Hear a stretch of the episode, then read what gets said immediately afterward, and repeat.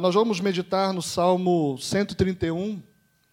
Abra sua Bíblia, né, ou ligue o seu, o seu celular, o seu tablet. Não importa como você se organiza para esse momento, o importante é que você possa acompanhar a leitura da palavra de Deus e, sobretudo, refletir sobre aquilo que nós vamos conversar um pouco nessa noite. Salmo 131 o tema da minha mensagem é o caminho para o descanso. Eu tenho pregado ah, algumas vezes sobre um, esse assunto. Tenho falado sobre preocupações, sobre ansiedade. Falei recentemente sobre isso. E hoje eu quero falar sobre descanso. Creio que seja oportuno trabalhar esse assunto, sobretudo nesse momento, né, onde as pessoas estão muito inquietas na verdade, nós já estávamos inquietos antes, agora mais ainda com tudo isso que nós estamos vivendo. Né? Mas diz assim, eu vou ler na NVI: O Senhor, Senhor, o meu coração não é orgulhoso e os meus olhos não são arrogantes. Não me envolvo com coisas grandiosas nem maravilhosas demais para mim. De fato, acalmei e tranquilizei a minha alma. Sou como uma criança recém-amamentada por sua mãe. A minha alma é como essa criança. Ponha a sua esperança no Senhor, ó Israel, desde agora e para todo sempre. Lutero chamava os salmos de Bíblia em miniatura. Calvino dizia que não há aspecto da alma humana que não esteja refletida nos salmos. Charles Spurgeon dizia que os salmos eram o tesouro de Davi. Tim Keller disse que os salmos são um armário de remédios para o coração e o melhor guia para a vida. Atanásio disse: seja qual for o problema do seu coração, os salmos remediam. Há um salmo para cada dilema humano. A beleza dos salmos não está somente nessa capacidade de falar ao nosso coração, mas, sobretudo, de revelar quem Deus é. Nós temos muita teologia nos Salmos e eles revelam o caráter do nosso Deus, revelam a bondade, a graça, a misericórdia. Promessas são feitas ali nos Salmos, grandes coisas são ressaltadas pelos salmistas a respeito de Deus, a respeito da aliança de Deus, a respeito das promessas, daquilo que está por vir. Enfim, há uma riqueza muito grande no livro de Salmos. O Salmo 131 fica no último livro dos Salmos. Já falei isso aqui na igreja, mas hoje, hoje nós temos os, o, todos os Salmos dentro de um único livro, mas originalmente eles não eram assim. Eram cinco livros divididos. E esse Salmo 131 fica no último livro dos Salmos. É, um, é uma parte ah, dos salmos que glorificam a Deus, que louvam a Deus. Cada conjunto de salmos tem um tema que, que percorre por todos esses salmos que compõem um determinado livro. Esse último sal, esse último livro, ele tem um tema que é recorrente, que é o louvor a Deus. Louvai ao Senhor, exaltai o nome do Senhor. Então eles são riquíssimos em conteúdo, como já disse, a beleza dos salmos não está simplesmente na sua poesia, mas na maneira como podemos conhecer a Deus de maneira mais íntima, ah, de maneira mais pessoal. Nós nos identificamos com os salmistas, com os dilemas humanos ali abordados nos salmos. Ali nós podemos ver problemas ah, que afetam todos nós. Então, por isso que os salmos eles são tão especiais, porque eles tratam da realidade humana de maneira muito muito própria, muito peculiar. Por exemplo, Salmo 145, 1. Eu te exaltarei, meu Deus, meu Rei, bendirei o teu nome para todo sempre. Salmo 146, 1. Aleluia, louve, ó minha alma, ao Senhor. Salmo 147, 1. Aleluia, como é bom cantar louvores ao nosso Deus, como é agradável e próprio louvá-lo. 148, 1. Aleluia, louve o Senhor desde os céus, louvem-no nas suas alturas. Aleluia, cantem ao Senhor uma nova canção, louvem-no na assembleia dos fiéis. E por fim, o Salmo 150, que encerra é, esse conjunto de salmos, que diz: Tudo o que tem fôlego, louvem ao Senhor. Louve ao Senhor. Vejam que é um tema que percorre todos esses salmos. Está contido em quase todos os salmos desse quinto livro, que é o louvor a Deus. Esse Salmo 131, especificamente, ele está dentro de um conjunto ainda menor, que é, é conhecido como os, o Cântico dos Degraus. É um salmo de peregrinação. Nas grandes festas que aconteciam em Jerusalém, ah, os judeus vinham de todos os lugares, saíam de suas localidades e vinham para Jerusalém para a celebração dessas festas. Páscoa, o tabernáculo e, e outras festas que eram ah, muito, muito comemoradas, Pentecostes. Então o povo vinha, enquanto vinham, eles, eles cantavam, eles ah, expressavam adoração a Deus por meio desses salmos. Os salmos originalmente eram cantados, eles eram celebrados. Hoje nós lemos, nós meditamos neles, mas eles eram celebrados. Muitos deles eram cantados, por exemplo, na reunião da igreja, na reunião da igreja do Antigo Testamento, melhor dizendo, né? O povo do Antigo Testamento, do povo de Israel no Antigo Testamento, cantava salmos a Deus. Então, embora seja um salmo bem curto, muito pequeno, talvez seja um dos mais difíceis de se viver. Ele, ele expressa a experiência espiritual de Davi. Davi está expressando algo do seu coração muito importante, muito interessante para nós. Davi está expressando uma satisfação plena em Deus. É um testemunho de alguém que aprendeu a descansar em Deus. Não há uma receita para isso. Não tem uma, uma receita de bolo que eu possa dizer para você aqui, olha, faz isso ou faz aquilo e você vai descansar plenamente em Deus. Não é bem assim que funciona a vida com Deus. O discipulado é uma caminhada, o apóstolo Paulo deixou isso muito claro. Eu aprendi a estar contente em todas as coisas. Sei ter fartura, sei ter escassez. E ele vai dizer: tudo posso naquele que me fortalece, mas é um aprendizado. A vida com Deus é um grande aprendizado. Davi passou por muitas tribulações, muitas provações, e ele aprendeu a confiar em Deus, mesmo nos dias difíceis da sua vida. Mas nesse salmo especificamente, Davi ele fala de três, três coisas que são absolutamente importantes para todos aqueles que desejam ter uma vida de descanso. Se você é alguém quieto, é alguém desassossegado, se você é alguém perturbado na alma, é alguém que rói as unhas, que não consegue dormir, está sempre preocupado com amanhã, como que serão as coisas. Esse salmo talvez possa te ajudar, creio eu, se você absorver o conteúdo daquilo que está sendo dito nele. Se você é, você é alguém desassossegado, você precisa aquietar a sua alma, você precisa descansar em Deus, você precisa encontrar descanso em Deus. E o salmista vai nos falar de algumas a, a, uma postura, algumas posturas que ele teve que fizeram com que ele pudesse ter essa, esse descanso, esse, esse sossego da alma. Se existe uma coisa que nós estamos precisando é disso, sossego para a alma. Esse sossego não, não vem ah, do dinheiro, ele não vem das boas companhias, apesar de tudo isso ser importante. Ah, esse sossego não vem de uma estabilidade, porque o mundo não pode nos oferecer nenhum tipo de estabilidade. Essa pandemia mostra claramente o quanto que esse mundo é instável, o quanto que aquilo que nós vivemos é instável. Tudo nessa vida é instável.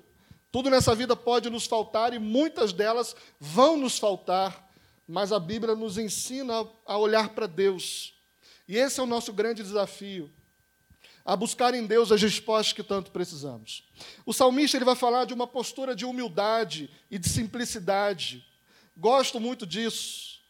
Gosto quando a Bíblia nos ensina um caminho de simplicidade.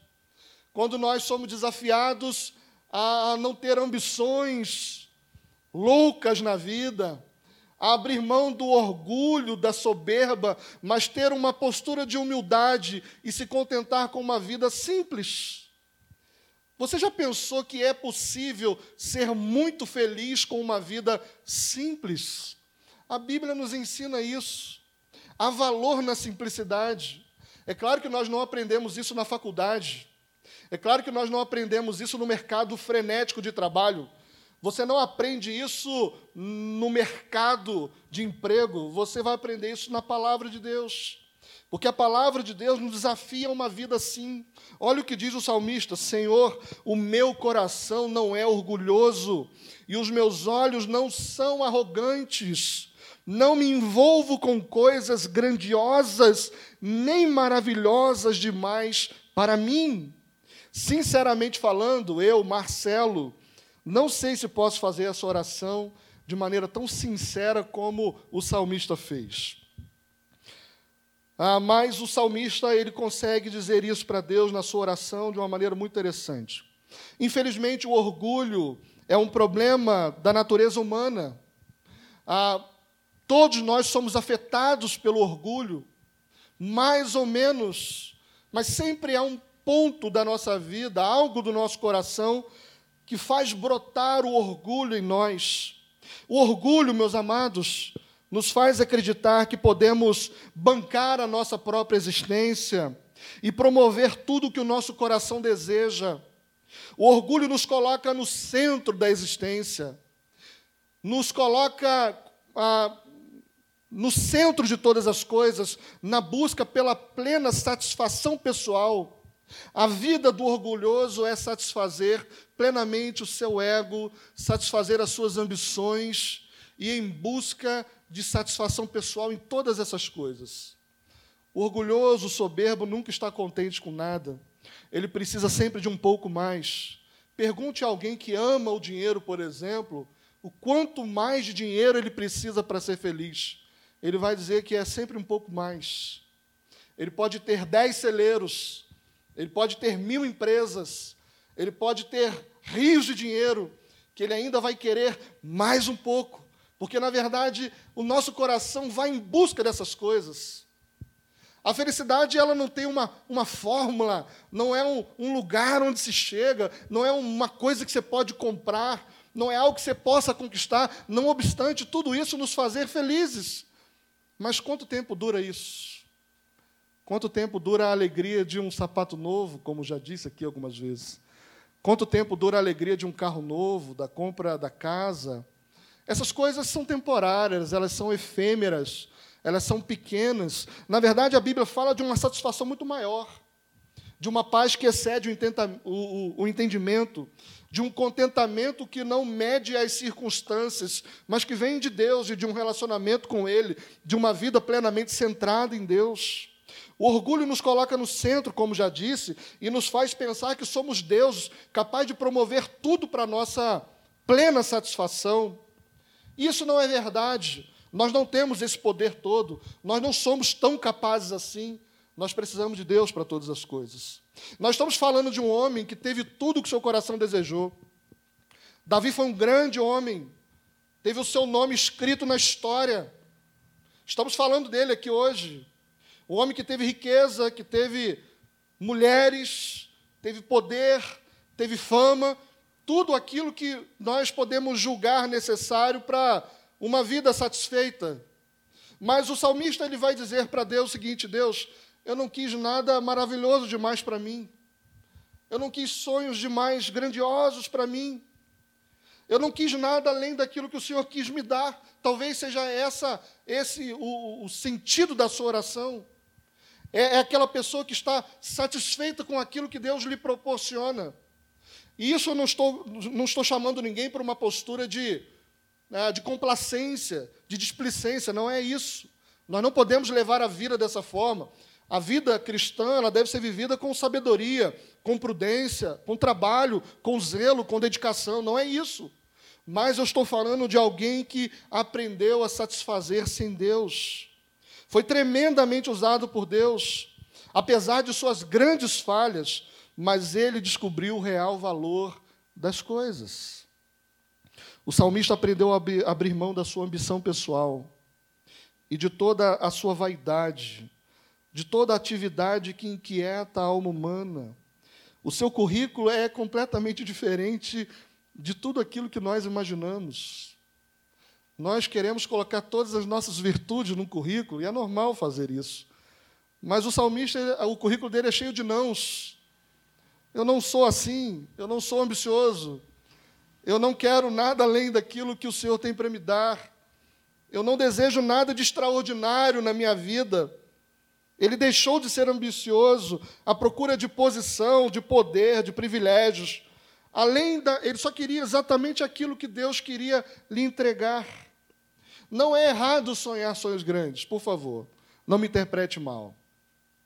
Nosso Deus é um Deus que realiza sonhos. Claro. Mas eu acredito que esses sonhos precisam estar em concordância com aquilo que é a vontade de Deus.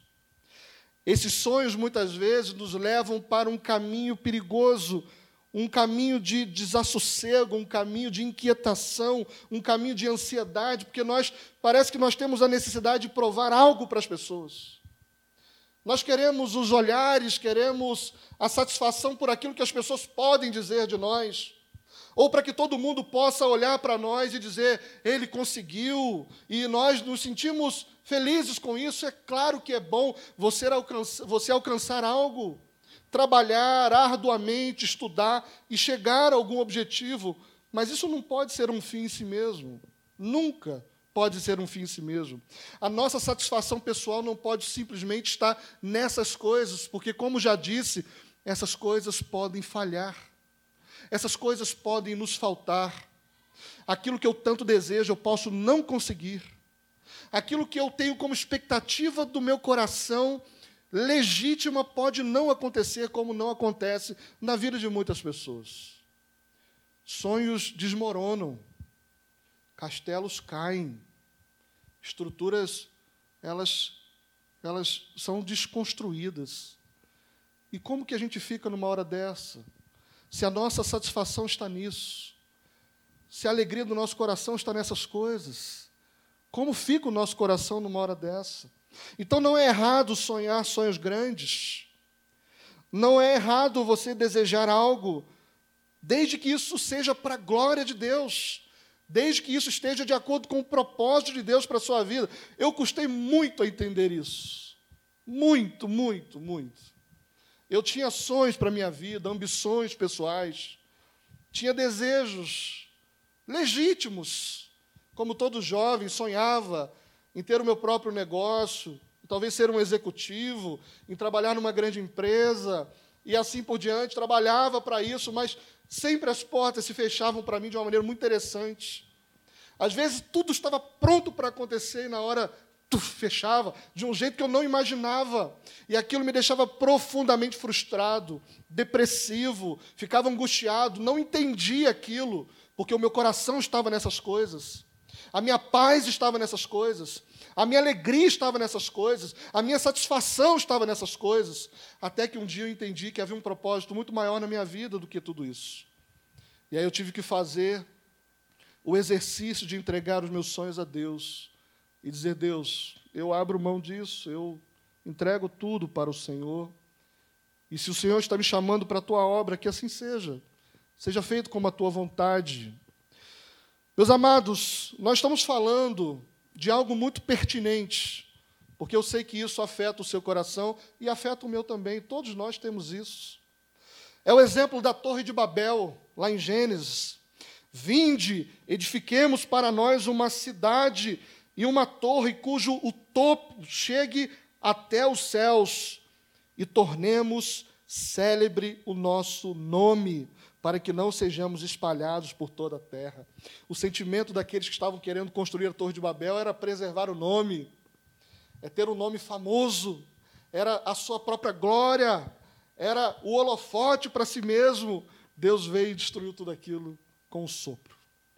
Meus amados, nós precisamos de uma postura de humildade, nós precisamos de simplicidade. Há muita alegria nas coisas simples. Nós precisamos nos voltar para essas coisas e não querer nada daquilo que Deus tem para nos dar. e nos contentar com uma vida que talvez não seja uma vida tão luxuosa ou uma vida tão, tão entusiasmada assim, pelo menos não numa percepção mundana, vamos dizer assim, mas que numa perspectiva bíblica ela tem um valor extraordinário. Falava hoje com os irmãos na IBD que esse tempo tem sido desafiador para muitas famílias que não vivem bem. Estar em casa, convivendo uns com os outros, tem sido um desafio para muitas famílias, muitas pessoas que não se entendem, casais que não se entendem, famílias que não têm amor. Mas para aqueles que conseguiram, na simplicidade do ambiente familiar, a desenvolver o amor, a alegria da presença um do outro, tem sido um prazer muito grande, apesar de todo o problema que nós estamos enfrentando.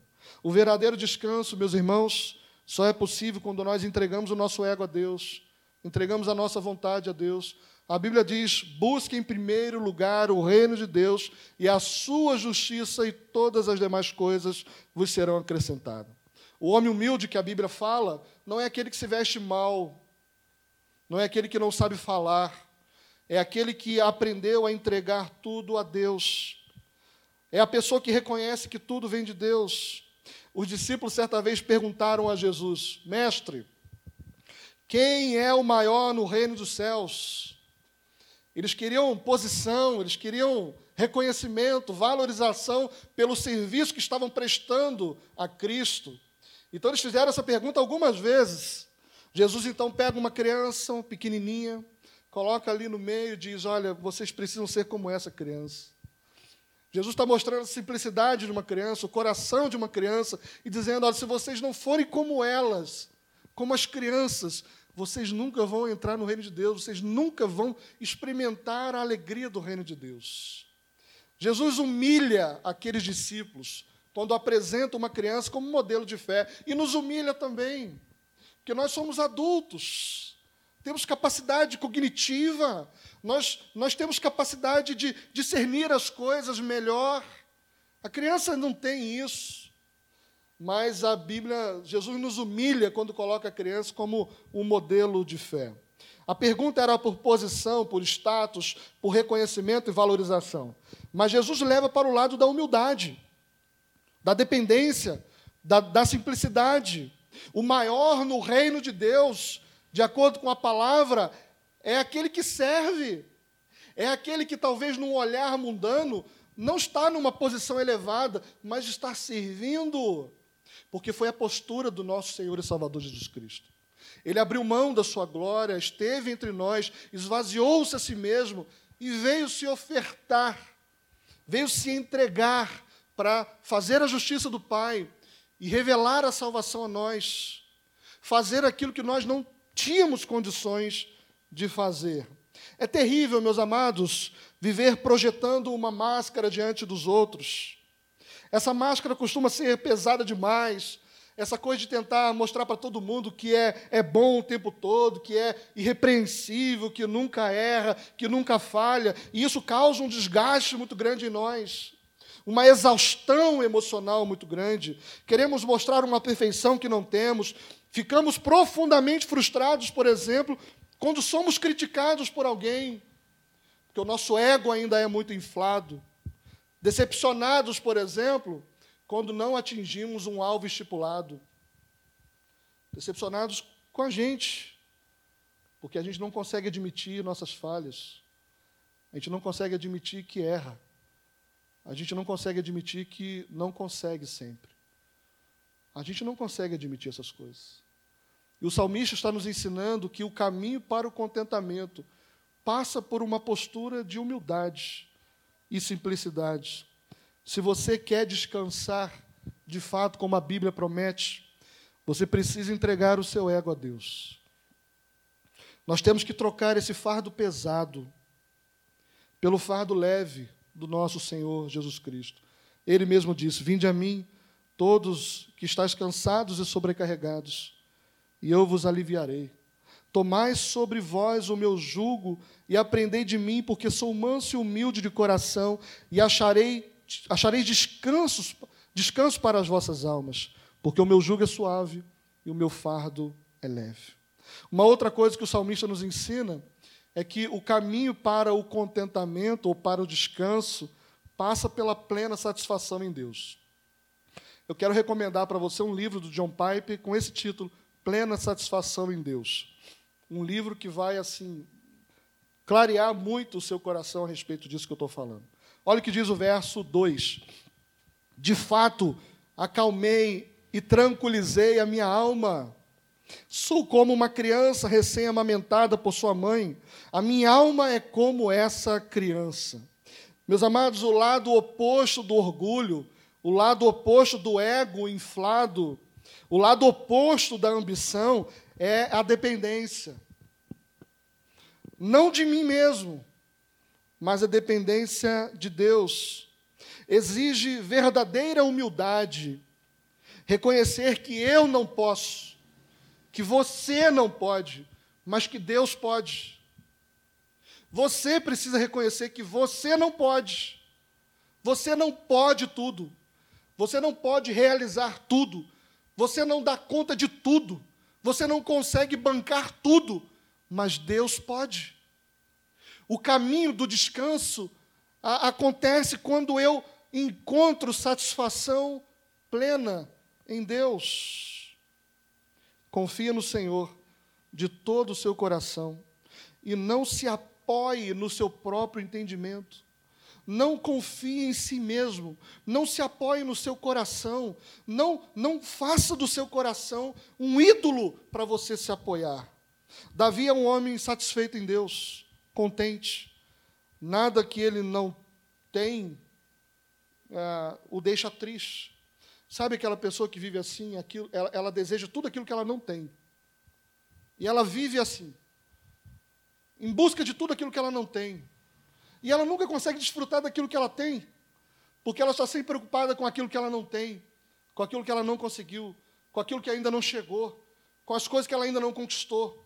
E ela nunca consegue ter alegria da, da beleza das coisas que já possuiu, já possui, das coisas que já conquistou. Então nós temos que ter muito cuidado com isso, porque Davi experimenta uma satisfação em Deus muito interessante. Paulo vai dizer isso em Filipenses capítulo 4, verso 11. Não estou dizendo isso porque esteja necessitado, pois aprendi a adaptar-me a toda e qualquer circunstância. Sei o que é passar necessidade e sei o que é ter fartura. Aprendi o segredo de viver contente em toda e qualquer situação, seja bem alimentado ou seja com fome, tendo muito ou passando necessidade, tudo posso naquele que me fortalece. Paulo também aprendeu a descansar em Deus e a ter satisfação em Deus, plena satisfação em Deus. A figura usada aqui é extraordinária. É uma criança recém-nascida, é, é uma criança sendo amamentada, pós-amamentada. Criança, depois que amamenta, ela, ela esquece da vida, né? Ela está nos braços da mãe e ela não está preocupada com absolutamente nada, ela está satisfeita com aquilo que a mãe dá. Ela tem plena convicção de que ah, o alimento ah, da mãe virá quando tiver necessidade, que a mãe está preocupada em suprir as suas necessidades fundamentais. O salmista diz: Olha, eu sou essa criança, essa criança sou eu, plenamente satisfeita em Deus. Meus amados, vocês já viram criança no colo de uma mãe dentro de um ônibus lotado? Já viram? Parece que tem nada acontecendo. O ônibus sacode, para, desce, sobe pessoas, gritaria dentro do ônibus, e a criança está lá no colo da mãe, plenamente satisfeita, plenamente descansada. É essa figura de linguagem que o salmista está usando aqui. Só é possível descansar, meus amados, quando nós estamos satisfeitos. Se a gente não está satisfeito, a insatisfação vai dominar o nosso coração. Nós precisamos ter em mente de forma muito clara que o ser humano foi criado por Deus e para Deus. Na sua infinita bondade e graça, Deus compartilhou a sua glória na criação. Isso significa que só há plena satisfação quando a nossa vida é para a glória de Deus. Olha o que diz o Salmo 19, 1. Os céus declaram a glória de Deus, e o firmamento proclama, anuncia as obras das suas mãos. Tudo que é criado revela a glória de Deus. Nós só vamos ter sentido e significado na vida quando a nossa vida estiver totalmente voltada para Deus. A alma humana inquieta, como já disse, desassossegada, buscamos preencher o vazio existencial de muitas formas. Nas drogas, no sexo, nos relacionamentos, na posição social, na fama, nas opiniões das pessoas e etc. A lista é interminável. É um poço sem fim isso. Se nós de fato não encontramos sentido, significado para a nossa existência em Deus, nós não vamos encontrar em outros lugares. Podemos até, de forma enganosa, encontrar, mas vamos nos frustrar muito rapidamente. Romanos 1, 22. Dizendo-se sábios, tornaram-se loucos e trocaram a glória do Deus imortal por imagens feitas segundo a semelhança do homem mortal, bem como de pássaros, quadrúpedes e répteis. Trocaram a verdade de Deus pela mentira e adoraram e serviram as coisas e seres criados em lugar do Criador, que é bendito para sempre. Amém. O que Paulo está dizendo aos Romanos e também a nós, é que o ser humano inverteu a ordem das coisas. Ao invés de adorar a Deus, que é o Criador de todas as coisas, o homem passou a adorar a criação. Passou a fazer esculturas de animais, de pessoas, de pássaros, de aves, e começou a adorar essas coisas. A criação é ótima, tudo que Deus fez é bom, mas tudo tem o seu devido lugar. Tudo tem o seu devido lugar. E a Bíblia diz que os homens trocaram a verdade pela mentira. E adoraram e serviram os seres criados em lugar do Criador. Ou seja, criamos ídolos, fabricamos ídolos. Calvino disse isso. O coração do homem é uma fábrica de ídolos. Ele sempre vai buscar se apoiar em alguma coisa. E isso é muito perigoso. Ou seja, Todas essas coisas que Deus criou para o bem do homem se tornaram o centro do próprio homem. Aquilo que Deus criou para nosso bem, para nossa satisfação, para nossa existência, se tornaram, na verdade, o centro de todas as coisas. Começamos a adorar essas coisas. O homem substituiu o Criador pela criação. E o pior é que o homem acredita que será, acredita que será plenamente feliz ah, vivendo dessa forma. Muitas pessoas pensam equivocadamente que Deus e prazer são coisas distintas, que não cabem na mesma frase. Isso não é verdade. Deus nos criou para a sua glória, para o seu prazer, para o prazer nele, na verdade. Precisamos reformular essa frase. Deus não nos criou para a sua glória e também para o prazer. Não, Deus nos criou para a sua glória, tendo prazer nele. É, é, o sentido do livro do John Pipe vai nessa direção que nós glorificamos a Deus, essa é a palavra dele. Nós glorificamos a Deus, ou Deus é mais glorificado em nós quando estamos mais satisfeitos nele. Essa é a frase que ele usa. Deus é mais glorificado em nós quando estamos mais satisfeitos nele, quando a nossa vida com Deus não é uma rotina de obrigação, quando não é simplesmente um trabalho, mas quando há prazer nessa relação, quando há contentamento na pessoa de Deus, quando nós buscamos a Deus porque o amamos de todo o nosso coração, não porque eu, eu vivo numa rotina religiosa frenética de trabalho. Trabalhar é bom, servir a Deus é bom, isso desgasta, é cansativo e é muito bom, é prazeroso, mas não é um fim em si mesmo. Deus é o fim em si mesmo. A pessoa de Deus. Jonathan Edwards disse o seguinte: Deus é glorificado não somente por sua glória ser contemplada, não quando nós contemplamos a glória de Deus, aquilo que ele criou, as coisas que ele fez, mas quando nos regozijamos naquilo que Deus de fato fez. A essência do prazer cristão, presta atenção nisso. A essência da sua vida é glorificar a Deus, tendo prazer nele.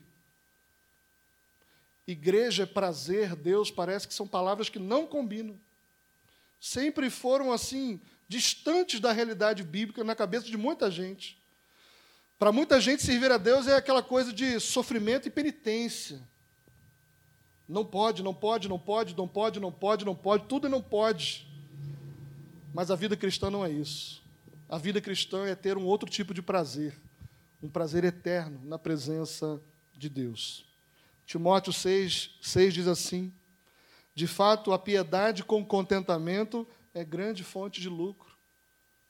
Ou seja, uma vida piedosa, com contentamento na simplicidade, é grande fonte de lucro. Pois, olha só o que ele diz: pois nada trouxemos para este mundo, e dele nada podemos levar.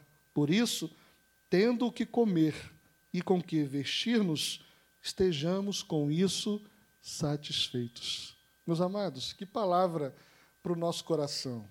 Que desafio viver isso. Que desafio viver com simplicidade.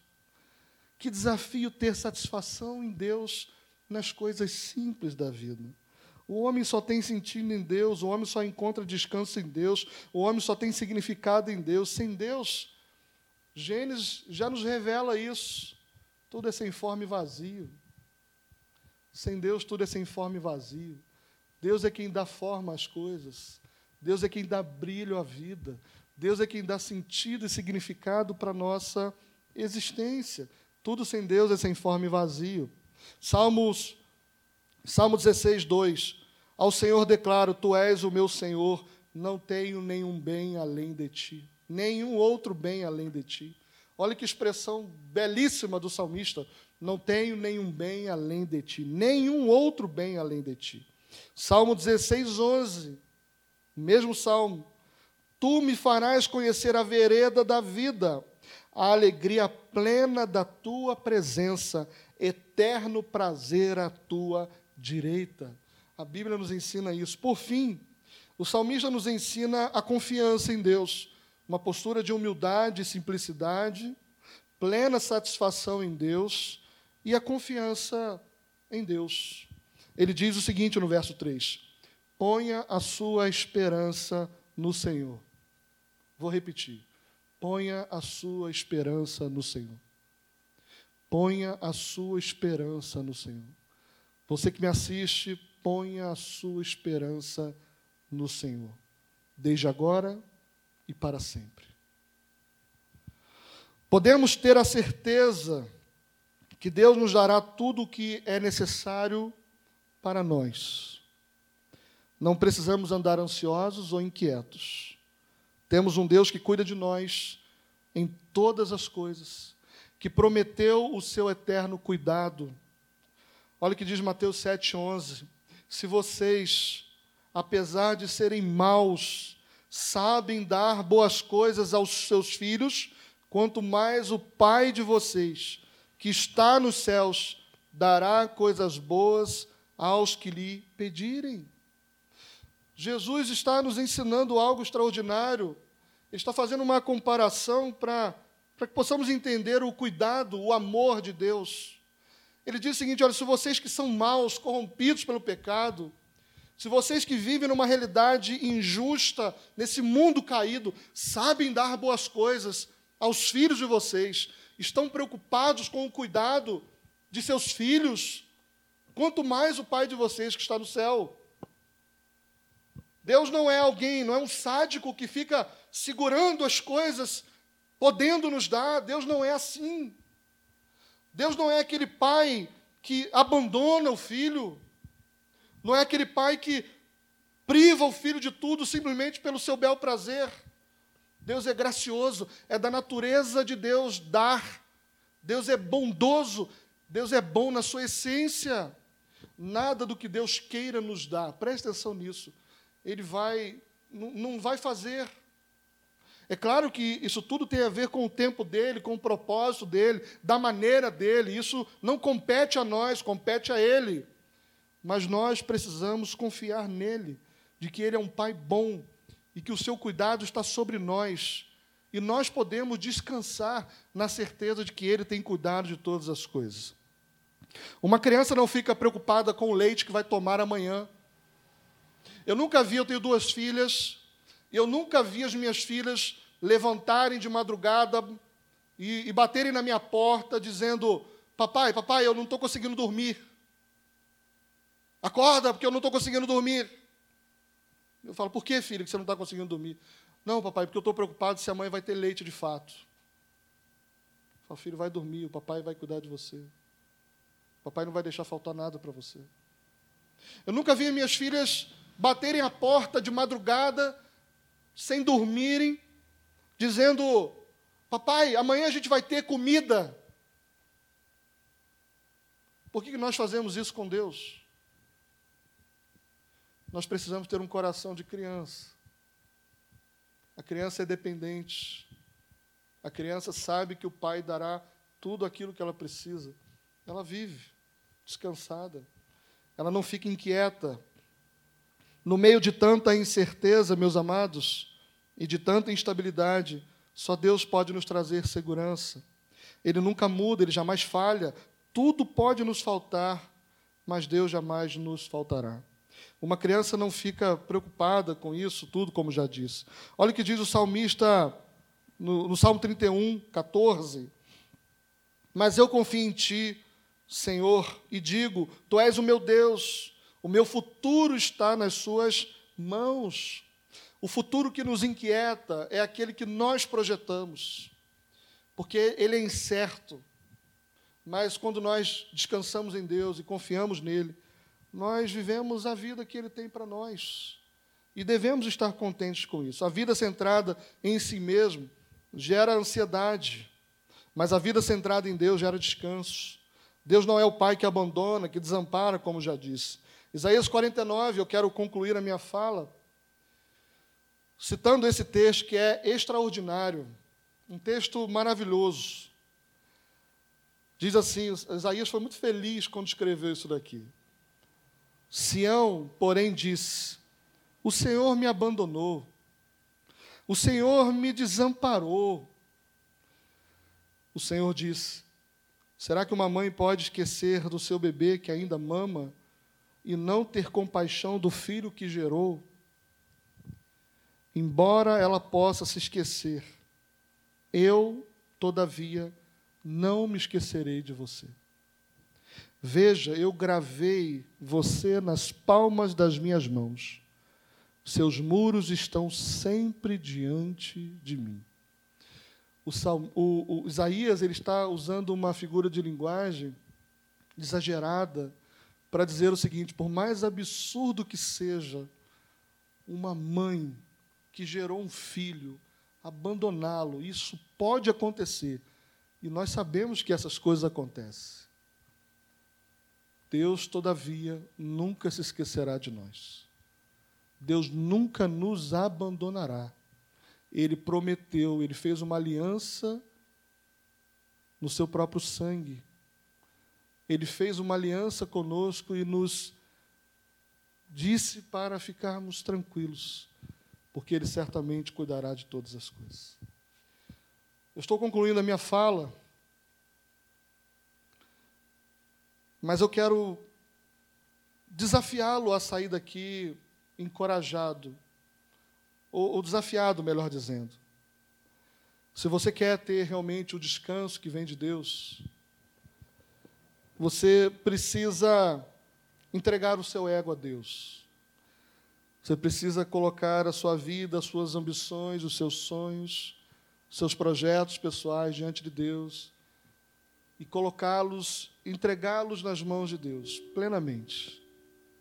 Não retenha nada, não retenha nada. Faça como o Salmo, o Salmo nos ensina.